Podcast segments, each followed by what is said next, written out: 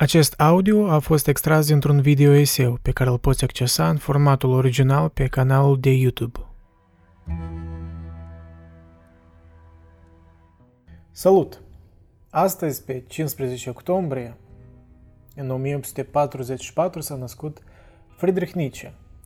E bine, nu astăzi, cred că când voi posta acest video va fi deja mâine, deci va fi 16, dar, în fine, 176 de ani în urmă s-a născut Friedrich Nietzsche, unul din cei mai interesanți, după părerea mea, filosofi și cei mai controversați, probabil, da? Filosofi și critici literari din istoria omenirii. Și am vrut așa să-i fac un omagiu, da? un mic omagiu lui, așa, dintr-o, dintr-o perspectivă subiectivă, personală, ce am învățat eu de la el. Despre el am vorbit destul de îndelungat, deci am făcut câteva podcasturi despre el, am făcut și articole, așa că Probabil ați mai auzit de el. Deci prima lecție pe care am învățat-o de la el este să fiu curajos în exprimare.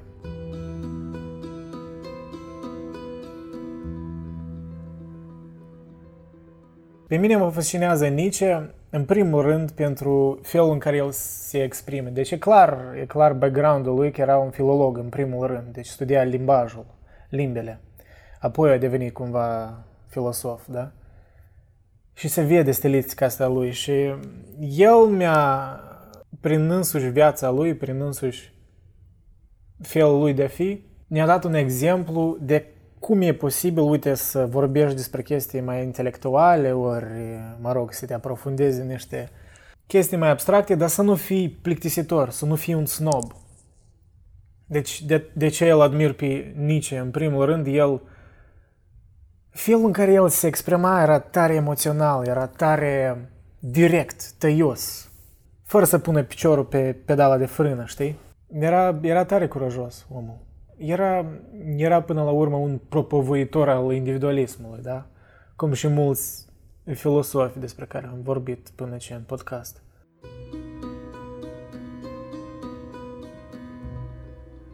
Și deoarece el se exprima atât de emoțional, atât de nefiltrat, poate crea percepția că el cumva se contrazicea singur pe el, da? Eu cred că asta e puțin exagerat. El nu se contrazicea chiar într-atât de mult cum oamenii cred. Dacă ar și orice om avea câteva contraziceri, da? Uneori vorbea una, uneori vorbea alta.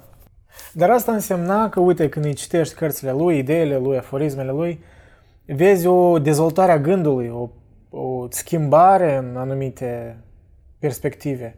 Și asta e atractiv într-un intelectual, da? Să-l citești și să înțelegi că el e om ca tine, e maleabil, e, e corupt prin unele chestii, da? E poate, nu că naiv, dar e, e condus de instincte. Și e că am percepția când îl citesc pe el, e că el nu e tipul de om care să se cufunde așa pe jumătate, cu un picior, știi? He goes all in. Și asta e atractiv. Asta nu ajunge în intelectualii de azi, de exemplu, mulți, mulți intelectuali publici sunt prea docili, sunt prea confortanți, știi? Ne spun, ne regurgitează aceleași păreri care cumva deja le știm, cumva ne confortează, poate se profundează, nu spun că nu sunt inteligenți, dar, dar nu prea văd oamenii mai curajoși da? în, în domeniul public.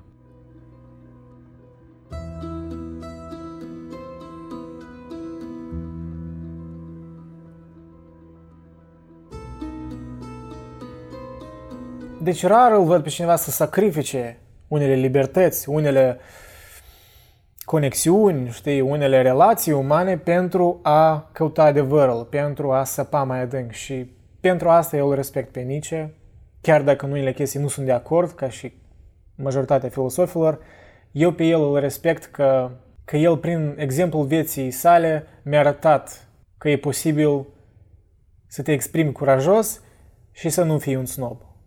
A doua lecție pe care am învățat-o de la el e, la sigur, să pun la îndoială standardele moralității. Deci asta e quintessential Nietzsche. Da?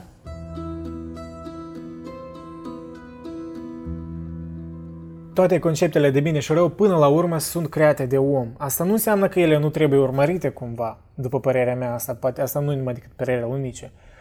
Eu cred că aceste concepte există pentru un rezon, da, în societățile umane. Nu toți trebuie să fie rebeli ca nici, altfel noi nu creăm societăți și nu mai trăim în civilizație. În același timp, felul în care el diseca moralitatea, da, în special creștină, e fascinant. Eu n-am întâlnit un alt intelectual care e capabil atât de pătrunzător să, să analizeze însuși psihologia unor concepte. Poate doar, poate doar Kierkegaard cumva se apropie de el în sensul ăsta. Deși, iarăși, e interesant, Kierkegaard era creștin. Da, el creș- critica creștinismul tot, dar el era până la urmă creștin. Nietzsche tot critica creștinismul, dar a ales să nu fie creștin. Deși copilăria lui a fost în mare parte influențată de creștinism. Deci tatăl său era pastor, pare mi se. Dar uite, rebeliunea asta în el, da? Capacitatea lui de a diseca standardele noastre morale, care multe din ele chiar și astăzi le, le socotim le socotim normale pur și simplu pentru că ele există, pentru că sunt uh, credințele care aparțin majorității. Și nici era vehement împotriva la asta. El ne încuraja individualismul ăsta, uite, gândirea critică, da? Într-adevăr, critică, nu cum astăzi toți vorbesc. Oh, gândire critică, să gândim critic. Puțin gândesc critic.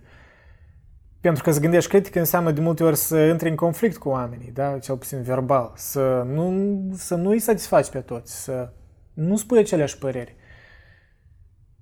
Și noi avem nevoie de contrarianismul ăsta, da? În democrație, dacă pretindem că avem democrație. Și ceea ce încerca Nietzsche, ce a încercat Nietzsche, și cred că în mare parte i-a reușit în diagnoze, eu cred că diagnozele lui la neajunsurile creștinismului, îs, părerea mea, sunt geniale.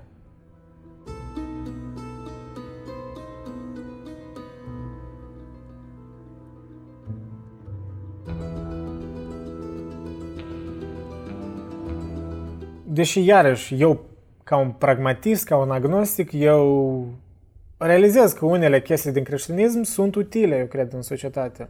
Nu totul e rău. Desigur, asta nu-i părerea lui Nietzsche, dar mă rog, eu, eu din el ce cu ce eu personal mă conectez și vă încurajez și pe voi să faceți așa. Deci nu numai decât, nu e necesar să fiți de acord cu mine, da? În aserțiunea mea față de părerile lui Nietzsche. Dar în același timp, Nietzsche îmi pare că el n-a, deci soluțiile lui nu sunt într totul satisfăcătoare, da? El e un distrugător bun, da, cum el spune, eu distrug cu ciocanul. Dar uh, în soluții îmi pare cam nu destul de profund. Deși asta nu e din lipsa de încercare, a încercat omul, dar sigur, el nu era Dumnezeu, da? Ironic. A treia lecție pe care eu personal am învățat de la el e să nu-ți ignori instinctul. Ori cu alte cuvinte să nu-ți ignori spiritul lui Dionis, da? Dionis era în Grecia antică, în mitologia Grecia antică, și Dionis era zeul dezmățului, a vinului, da? a dansului. Pe când pe cealaltă parte era Apollo, zeul uh, rațiunii, echilibrului într-un fel, da? calculării. Și nici argumenta că, uite, epoca iluminismului cumva a apreciat prea mult zeul Apollo, da, rațiunea, așa, calmul, echilibrul, și a uitat de instinctele noastre. Și asta cumva ne-a, ne-a făcut să suferim, ne-a, ne-a făcut să lipsim o parte, deci ne-a, ne-a făcut să ignorăm o parte crucială din esența noastră evoluționară, da? Instinctele. Deci părțile astea parcă unele mai negative, mai animalice.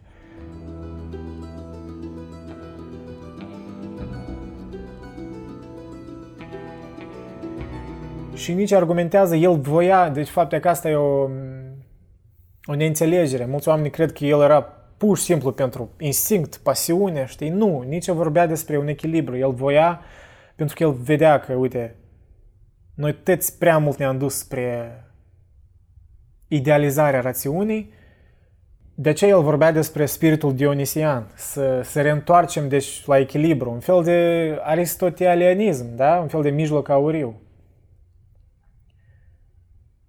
Și această pătrundere, da? această this insight, da? această pătrundere în psihologia umană e atât de profundă, oamenii nu înțeleg, nici nu-și dau seama, mă rog, cei care nu studiază, că Uite, omul ăsta l-a inspirat pe Freud, l-a inspirat pe Carl Jung. Înțelegeți? El a inspirat toată psihanaliza aprofundată din secolul 20. Jung asta admitea. Freud nu prea admitea, mă rog, el era poate cumva mai arogant, credea că el crea tot de la zero, dar asta nu e adevărat.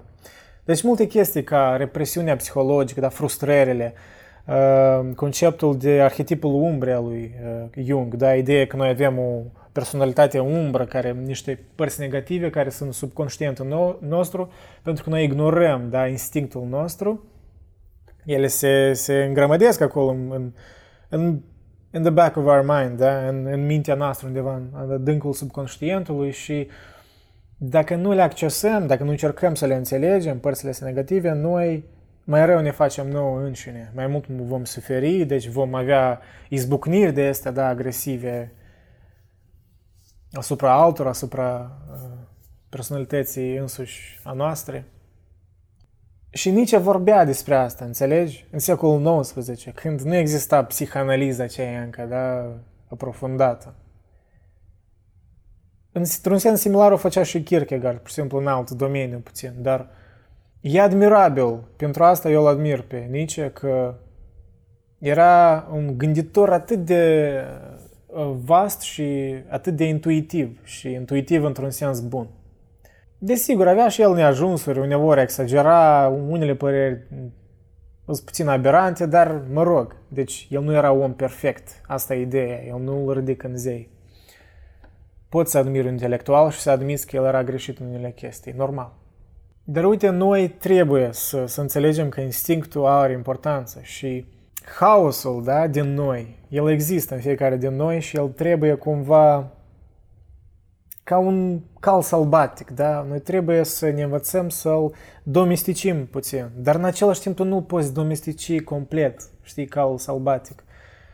Pentru că natura lui e așa, el mereu îți va cauza, da? Mereu va fi sălbatic, mereu va, va fi mai agresiv, mai, nu va fi ca calul acela care a trăit în, în, la o fermă, da, toată viața. Mă rog, poate o analogie o leacă bizară, dar înțelege esența.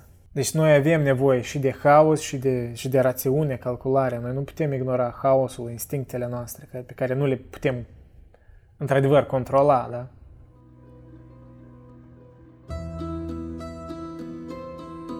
Ele sunt dincolo de controlul nostru, dar dacă le ignorăm, ele tind să ne facă și mai rău. Deci, pentru asta eu cred că nici personal, eu cred că asta e un punct în care el a fost cel mai profund. Ideea asta de a, de a ne reîntoarce la puțin, într-un fel, la un primitivism, într-un sens bun, da? de a ne aprecia instinctele.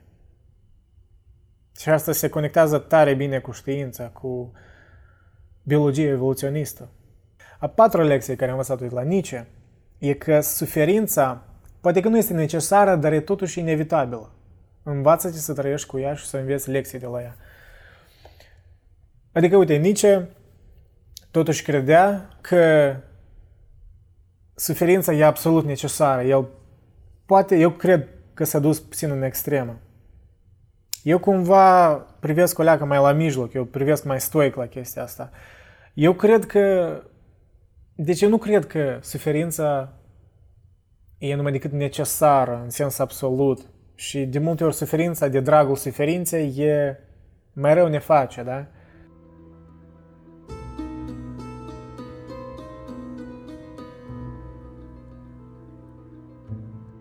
Deci nu-i mereu rău faptul că noi căutăm confort. Asta e oarecum normal. Nu trebuie să cauți doar suferință.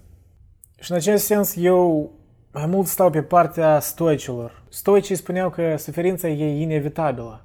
Deci vezi diferența, inevitabilă și perspectiva lui Nietzsche, suferința e cumva chiar necesară, e absolut necesară pentru creșterea ta. Poate să pară că este două lucruri stătună, eu cred că există o diferență subtilă. Despre perspectiva stoicilor, în care spui că suferința e inevitabilă, asta ce înseamnă? Uite, ea există peste totul. Va exista și în viața ta, va exista și în viața apropiaților, apropiaților tăi. Și deci tu trebuie să te înveți să trăiești cu ea, da? Deci, într-un sens pragmatic, tu trebuie să înveți să trăiești cu ea și să o utilizezi într-un sens productiv. Deci tu nu poți să ignori această energie parcă negativă la prima vedere. Dar în același timp uh, îmi place că nici a vorbit mult despre suferință, a vorbit despre necesitatea ei, da, în procesul creativ, în procesul de devenire, da, că trebuie să ne destrămăm iluziile, trebuie să, să călcăm pe, pe greble, da, să ne, să ne lovim cu capul de perete ca să înțelegem ce e acel perete, da, ce, din ce el conține. Și, în principiu, Nietzsche poate predecesorul său, Schopenhauer, era cam primul filosof care chiar aprofunda vorbea despre suferință. Și nici cam l-a urmat în sensul ăsta, deși că s-a divizat în, altă, în alte păreri. Dar e foarte important că el a vorbit despre suferință și felul în care el a vorbit despre ea într-un sens mai constructiv. Asta iarăși, mă repet, dar a, l-a influențat pe Carl Jung, l-a influențat pe Sigmund Freud și pe alți psihanaliști din secolul 20. Deci influența lui chiar e imensă. Dacă nu direct, păi măcar indirect cumva, da? Că mă rog, nici nu era... De mulți filosofi, nici cumva...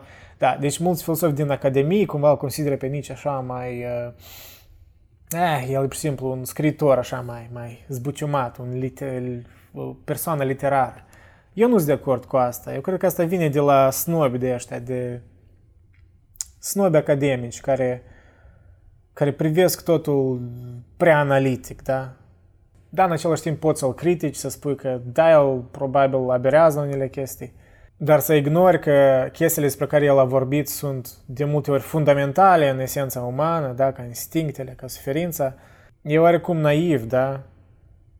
Eu cred că el, caracterul lui, ca intelectual, cumva se conecta cu însuși temele despre care el vorbea, da? Sălbăticia asta, haosul ăsta, instinctele, așa și el era cumva haotic, emoțional, tăios.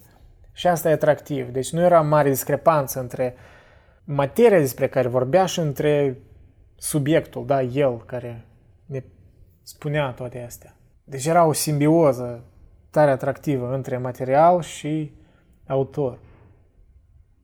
Și asta tot o văd uneori rar, da, la intelectuale de astăzi. Ei cumva se distanțează de la materialul lor, da? Cumva parcă creează o distanță și asta inevitabil creează o distanță între cititor și autor. Și nici era total antiteză la asta. El era, el era tare personal cu tine, chiar dur și și asta e refreshing, da? Chiar și astăzi să-l citești e refreshing. Vă recomand să-l citiți. Dar ultimul punct aș spune despre suferință că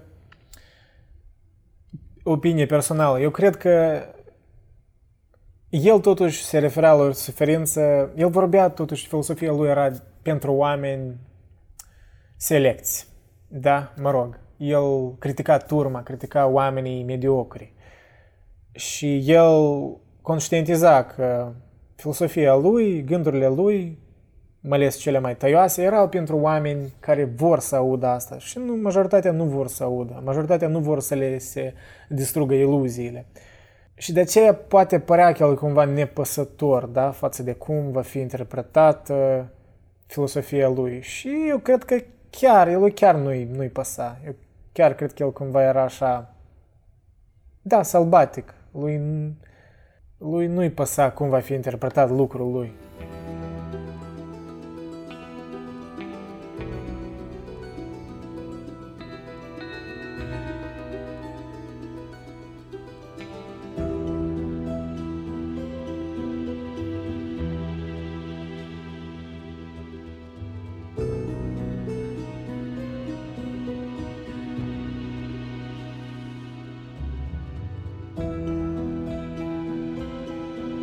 El își știa cumva audiența ce e selectă și el scria pentru ei, personal.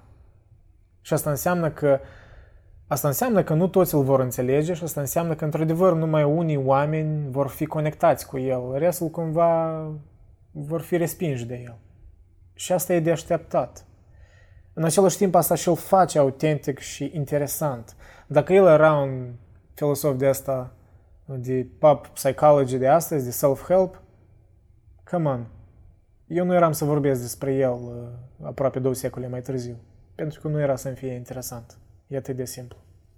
A cincea lecție care am învățat de la el, una din cele mai importante, după părerea mea, e că creativitatea e probabil cea mai importantă activitate omenească.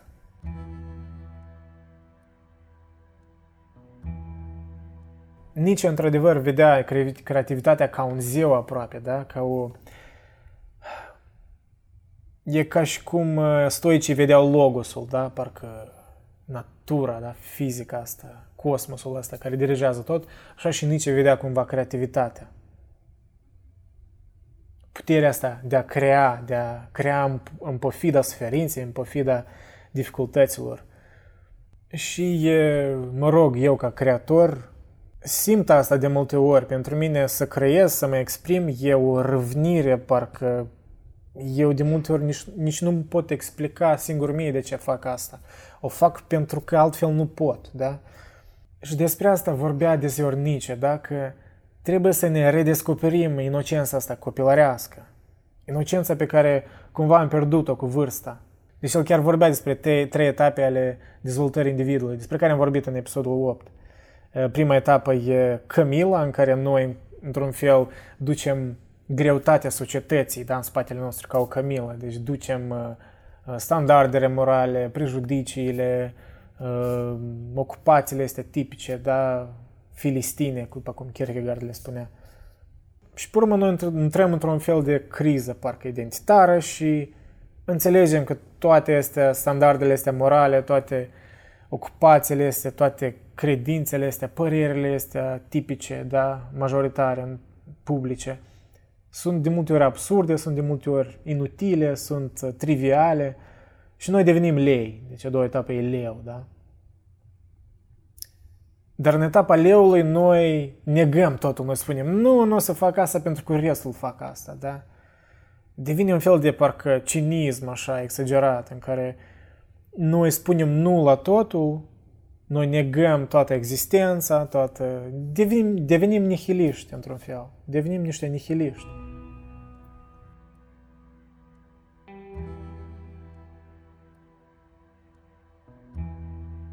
Deci asta e problema. Noi negăm totul, dar nu spunem da la nimic aproape. Și nici argumentează că a treia etapă, în care tu treci din leu în copil, sună, da, parcă bizar, dar e interesant conceptul. A treia etapă e o etapă în primul rând rară, deci el spunea că foarte puțini oameni ajung acolo. Deci etapa copilului e atunci când tu redescoperi inocența aceea, când tu da, deja ai bagajul ăsta din trecut, de adult, de suferință, de dezamăgiri, de așa mai departe, dar tu încă ești capabil să fii entuziasmat de chestii, să creezi, să, să-ți placă viața, să, să te afirmi, să te exprimi. Asta e cauza din care, de fapt, nici era destul de optimist, știi? Mulți oameni îl consideră pesimist cumva, oh, că el vorbea despre moartea lui Dumnezeu, dar el era un diagnostician, el vorbea cumva dintr-o tristețe despre moartea lui Dumnezeu. El nu celebra asta cum mulți cred, da? cum mulți cred în memori și așa mai departe. Mă rog, da, poate celebra, el celebra post-morte, pentru că el spunea că deja Dumnezeu a murit, da, credința noastră în Dumnezeu. pentru că deja a murit, noi trebuie cumva să ne debarasăm de unele standarde morale și să, ne, să le reconsiderăm. Da, diagnoza lui e interesantă, în același timp uh, soluțiile lui îmi par uh, nu într totul satisfăcătoare. Da? Creativitatea, da, poate fi o, o mașinărie da, de, de, de inspirație, de ea poate fi ceva ce mișcă lumea, dar ea nu poate fi fundamentul lumii, da? Noi vrei, nu vrei, suntem uh, ființe morale și noi căutăm standardele astea morale, da? Să le creăm încă e mai dificil și de aceea noi încă avem credințele astea iudeo-creștine în Occident, cel puțin. Noi avem încă instinctul ăsta religios despre care Carl Jung vorbește des. Și deci da, you, you can take Nietzsche with a grain of salt, da? Mă rog. Avea și el neajunsuri nu știa totul. Dar asta era ok. Asta, asta iarăși te apropia de el, înțelegea că el era om. Da, era intelectual, era probabil mult mai inteligent ca majoritatea din noi, dar era un om, era failibil, era decăzut în unele chestii, da? Dar în același timp el te motivează cumva să-ți cauți propria cale, cât de clișee ca să n-ar suna. El prin asta încuraja creativitatea, că creativitatea presupune o individualitate în primul rând, da? O încercare, multe încercări, multe eșuări, multe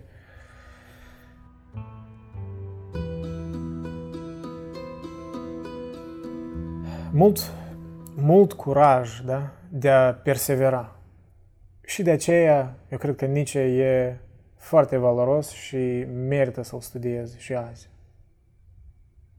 Și poate în ultimul rând, așa, încă o lecție cumva, dar indirectă, știi? O, lecție, o lecție pe care nu cred că lui i-ar plăcea cineva să o învețe de la el, dar asta e realitatea. Îmi pare o lecție care am învățat de la el e să nu crezi în propriul geniu, da? Să, să conștientizezi că tu de fapt ai nevoie de oameni. Deși nici se autoironiza, da, oricum, el nu era chiar cu totul cu capul în nori, totuși uneori îmi pare cam arogant, prea arogant și cumva în unele momente îmi pare chiar credea că era un geniu. Și nu spun că nu era un geniu, eu nu știu, dar un geniu n-ar trebui să spună singur lui că e un geniu, înțelegi? Adică în momentul acela el deja nu mai caută, nu mai descoperă. Atunci el e un om finit, e un filistin, cum spunea Kierkegaard. E un... Ori e ultimul om, după cum chiar și Nietzsche spunea, da? un om de ăsta care deja nu-și pune la îndoială credințele sale. Și cred că asta e momentul, chiar studiindu-i viața personală, în care înțelegi că el, da, e un exemplu de un om interesant, uh, bizar, uh, haotic, unele chestii genial, dar și o lecție în care înțelegi, băi, cât de genial n-ai fi, tu ești o ființă socială, tu ești, uh, biologia ta e așa, tu ai nevoie de alți oameni, chiar din punct de vedere pragmatic, dar și din punct de vedere chiar superficial. E plăcut să ai conversații cu alți oameni, să auzi, să auzi alte păreri, să ca oamenii să nu fie de acord cu tine, da? să, să nu fie doar în mintea ta câteva personaje care îți pun la îndoială credințele tale. Nu e atât de efectiv asta.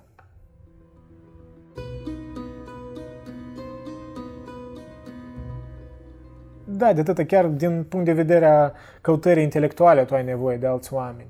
Și, în primul rând, primordial, tu ai nevoie de oameni pentru conexiunea umană, pentru dragostea umană, pentru înțelegerea umană, să ne înțelegem suferința uh, unuia da? și altuia, să ne comparăm suferințele, da? să ne comparăm uh, experiențele noastre de viață. Și în acest sens, uh, felul în care el scria despre femei uneori, da, nu intru, nu intru totul plăcut, dar pot să-l înțelegi pentru că el, da, viața lui personală cu femeile a fost un dezastru, deci a încercat, pare mi se, să le ceară, să o ceară pe una în căsătorie, chiar ori mai multe.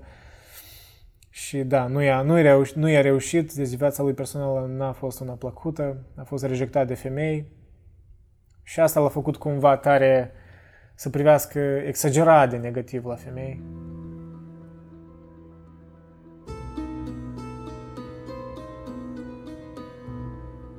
Și în acest sens, da, pare puțin ipocrit, dar nu știu că ipocrit, dar uh, miopic. Puțin miopic faptul că el atât scria despre femei că, mă rog, sunt niște ființe nu prea plăcute pentru el, dar în același timp el depindea de femei, da, sora lui și sora lui avea grijă de el și, și încă o femeie, am uitat cine era. Dar uh, mai ales în anii aceia când după ce a avut colapsul acela în, uh, într-un orășel italian, în care a văzut uh, un cal fiind biciuit, el a sărit în apărarea calului, l-a apucat așa de gât și în acel timp s-a prăbușit jos. Și de atunci uh, el mental nu era același, era deja decăzut. Unii spuneau că avea sifilis, alții spuneau alte boli, dar în orice sens el și-a văzut tatăl Deci el de mic a avut experiența asta oribilă să-ți vezi tatăl tău degradând, creierul tatălui degrada cu timpul, deci avea o boală, sifilis pare mi se avea, și el vedea cum tatăl său degrada și el admira pe tatăl său în copilărie. Și el vedea cum tatăl său zi de zi devenea mai, mai distrus. Și cred că asta l-a marcat și în filosofia lui. Și ultimii ani, da, sora lui a avut multă grijă de el, deși din păcate sora lui a procedat tare urât cu el după moarte. Deci după ce a schimnosit unele lucrări și le-a atribuit cumva naziștilor, i-a tras pe naziști, pentru că sora, sora sa era, a devenit destul de pasionată de ideile naziștilor spre, spre final. Pentru că soțul ei era în partidul naziștilor, parmise. Și deci asta e o neînțelegere în istorie, că mulți îl consideră pe Nietzsche cumva nazist, ori asociat cu naziștii. Nu e adevărat. Dacă studiați scrisorile lui, dacă studiați lucrările lui, el, el era vehement împotriva patriotismului ăsta miopic, da? El cumva lua în derâdere însuși germanii, da? El era autoironic față de propriul popor. Și el nu era antisemitic, eu nu cred în asta. Și e păcat că oamenii, mulți oameni îl asociază cu asta, dar asta e. Eu cred că ceea ce ne-a lăsat Nietzsche e un izvor tare adânc și tare haotic cumva, cețos, da, de, de idei, de provocări, de moduri de a ne reconsidera viața, de a înțelege că suferința are o valoare, de a nu accepta adevărurile de la sine, de a, de a ne pune mereu întrebări, nouă înșine și altora. Și de a fi curajoși, de a fi curajoși în exprimare și în felul nostru de a trăi. Da, și de ce eu îl respect pe Nietzsche și îl voi studia încă mult timp. Nici pe departe încă nu-l cunosc uh, pe deplin. Da. Atât pe azi. Ne mai vedem.